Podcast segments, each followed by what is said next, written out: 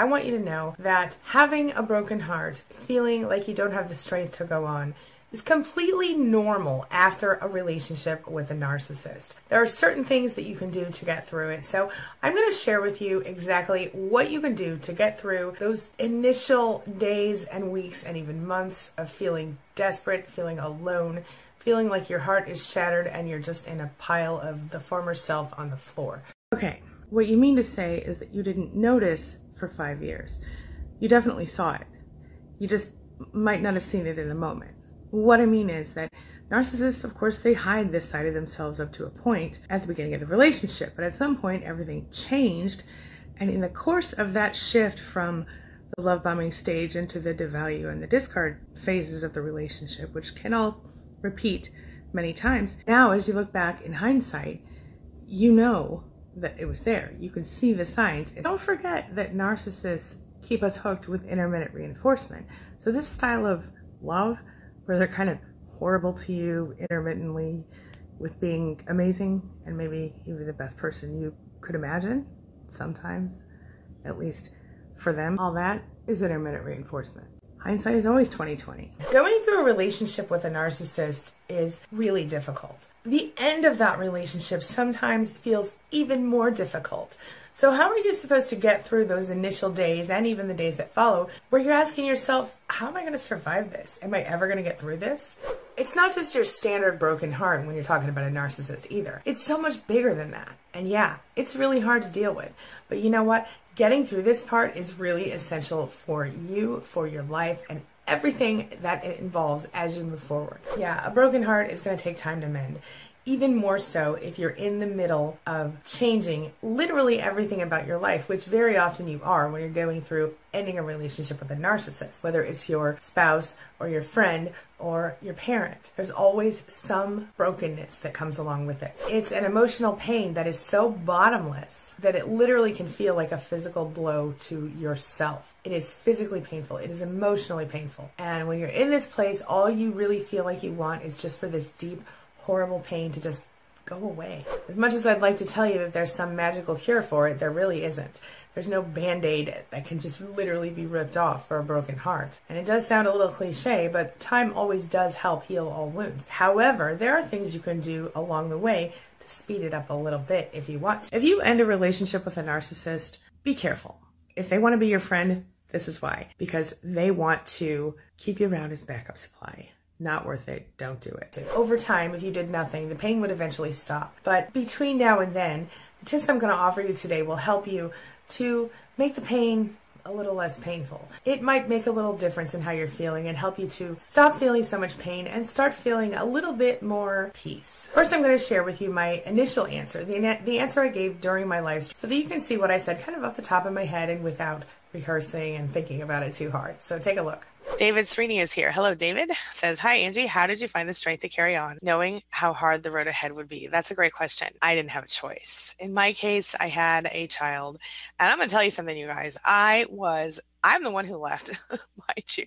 And yet I was completely devastated by the end of my relationship with my ex husband. I found the strength to carry on because, partially because of my child, but I was devastated. I was I couldn't eat for three weeks, and that's really unlike me. But I couldn't. I couldn't. I felt like a failure. I felt like a loser. I felt like you know I'd wasted my life with this person, and et cetera, et cetera. And I had always had this idea in my head that I never wanted to get divorced, and I just had to, unless I wanted to be miserable for the rest of my life. So it was difficult for me. But what I did was I just sort of faked it till I made it. Uh, I felt like I didn't want to ruin my kid's life. I felt like I didn't want to ruin everybody else's life. So I, I cried for three weeks. I couldn't breathe. I couldn't talk. I couldn't eat.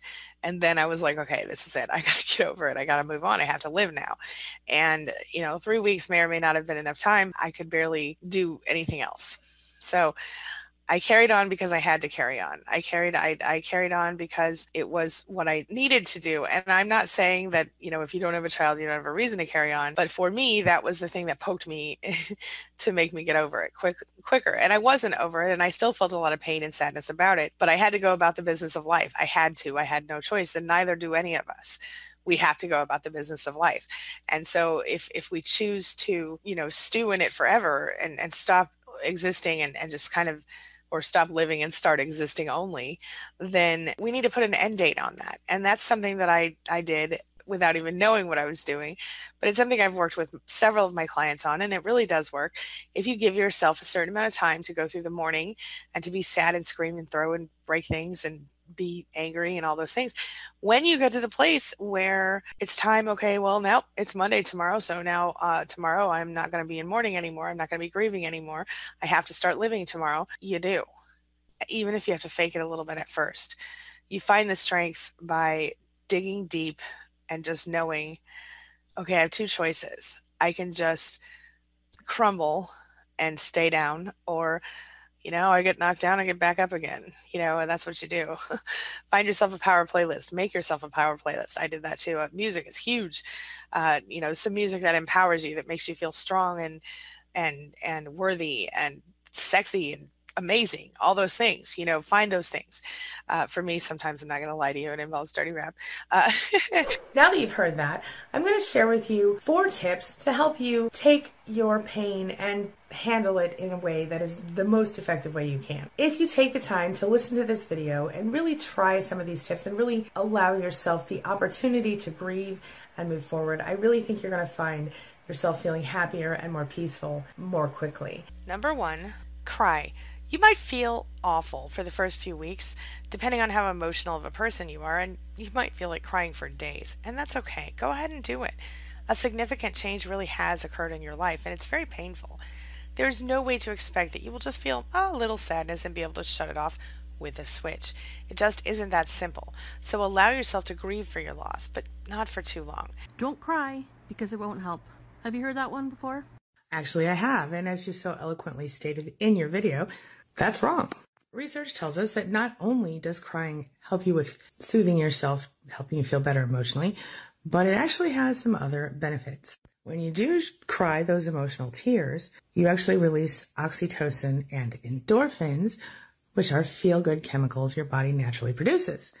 Those chemicals not only help you feel better emotionally in short time, but they also actually help to help you feel physically better. They take away physical pain very much like taking a Tylenol takes away physical pain. As a matter of fact, they say that when you take a Tylenol, you can also relieve emotional pain. And hey, by the way, cry if you need to cry. It's okay. Staying in the past for too long can only hurt you. Number two, talk to someone close or someone who's been there at least. Use the shoulder of someone who cares about you or who really understands, like a coach, a therapist, or a support group member like in the Spanily, to get out your feelings. This is a way to purify your soul by letting someone share your pain. Let them listen, let them comfort you, and offer advice. You don't necessarily have to take that advice, but sharing this comfort can make you feel better. You know how you kind of mourn when the narcissist leaves? I want you to think about something. It's it's not because you're missing the love that you had with that person, believe it or not. Maybe you're mourning the fact that you couldn't save them or that they refused to change. Maybe you're mourning the fact that no matter how hard you tried, your love just wasn't enough. Nothing you did could turn them into a decent person. But my guess is that you're probably mourning what you thought was your future. And you're mourning the person that you thought you were signing up for in the first place. Make sure you only allow yourself to grieve and lean on someone for a little while because you do need time to move forward. Number three, distract yourself. Bring friends you care about back into your life. Maybe having that relationship was keeping you from spending time with your parents or your siblings. Maybe you hadn't talked to your best friend in weeks. Surround yourself with a support network. Getting things that need to be done around the house is also a great way to get lost in a project. Go to the gym, organize your closet, get out and take a walk. Distracting yourself is a great stepping stone to moving on with your life. Number four, look toward the future. Forget the past. Once you've allowed yourself the indulgence of grieving for a part of your life that is now in the past, hey, look forward. There is a definite need to be able to start a new chapter in the book of your life. Now that you've come past the sadness and the anger, it's time for hope and renewal that will help you to move on. So take time out for yourself. Get to know yourself as a single individual instead of as part of a couple. Replenish your soul by becoming you again. Just for the record, if you have left a narcissist or you have reacted to a narcissist's behavior and now you're questioning yourself and doubting yourself, you're not wrong. You didn't overreact. You weren't being crazy. You didn't misunderstand anything. You saw what you saw, you heard what you heard, you knew what you knew. Trust yourself. Stop feeling guilty. Stop doubting yourself. You gave them more chances than they deserved. Even though it doesn't feel like it right now, one day you're going to look back at this moment and this time in your life and you're going to realize it's a blessing. It's a good thing. Consider this your sign that if you haven't yet, it's time to move on. And if you already have, well, one more quick tip for you, something that I do with my clients, as I mentioned in that clip earlier. Very often we do this thing where we kind of set an end date on our mourning. It's not to say that you actually stop feeling all the pain at that moment, but it's more about giving yourself a certain amount of time to go through the hardest parts of the grieving, to go through the parts of the grieving where you feel just devastated and miserable, like you can't get anywhere. And if you take that time, I, I recommend anywhere from a weekend to three weeks, four weeks at the most. Four weeks would be for someone who has been in a relationship for 25, 35 years. A weekend might be for someone who's been in a relationship for a few months anywhere in between. Whatever works best for you and with your schedule and your life, because you really can't stop living forever. Take some time, pick a day, end the pain and the active mourning on that date. This doesn't mean that you can't feel sad about it in a year when something strikes your memory and triggers you back into sadness.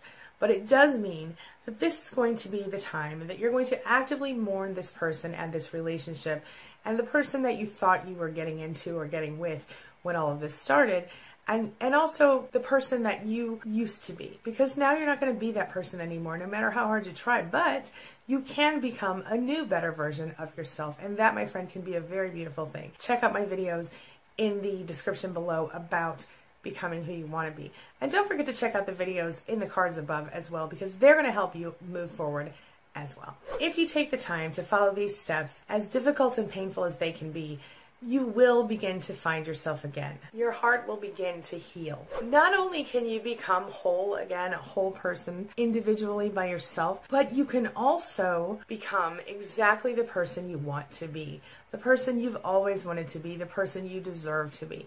You can be happy. It doesn't last forever, I promise you. Stay strong, Stay focused. Choose yourself over pain. Choose yourself, your happiness over the happiness of the narcissist. Don't forget you can join SPAN for free at queenbeeing.com slash span. It is an amazingly supportive group. This is your chance to start fresh. Once the pain starts to ease off a little bit and relieve a little bit, you're going to see that. And you're going to realize this turns out to be an amazing opportunity for you to become the person you've always wanted to be. The beautiful thing. This brings me to the question of the day. And the question of the day is what do you think about all this? Do you understand where I'm coming from here? Do you agree with me that you can heal and change? Have you personally healed? And if you have, what did you do to heal? Share your thoughts, your experiences, and your feelings below. Let me know what you've done if you have healed because I believe that you'll help another survivor who maybe is on the same path as you.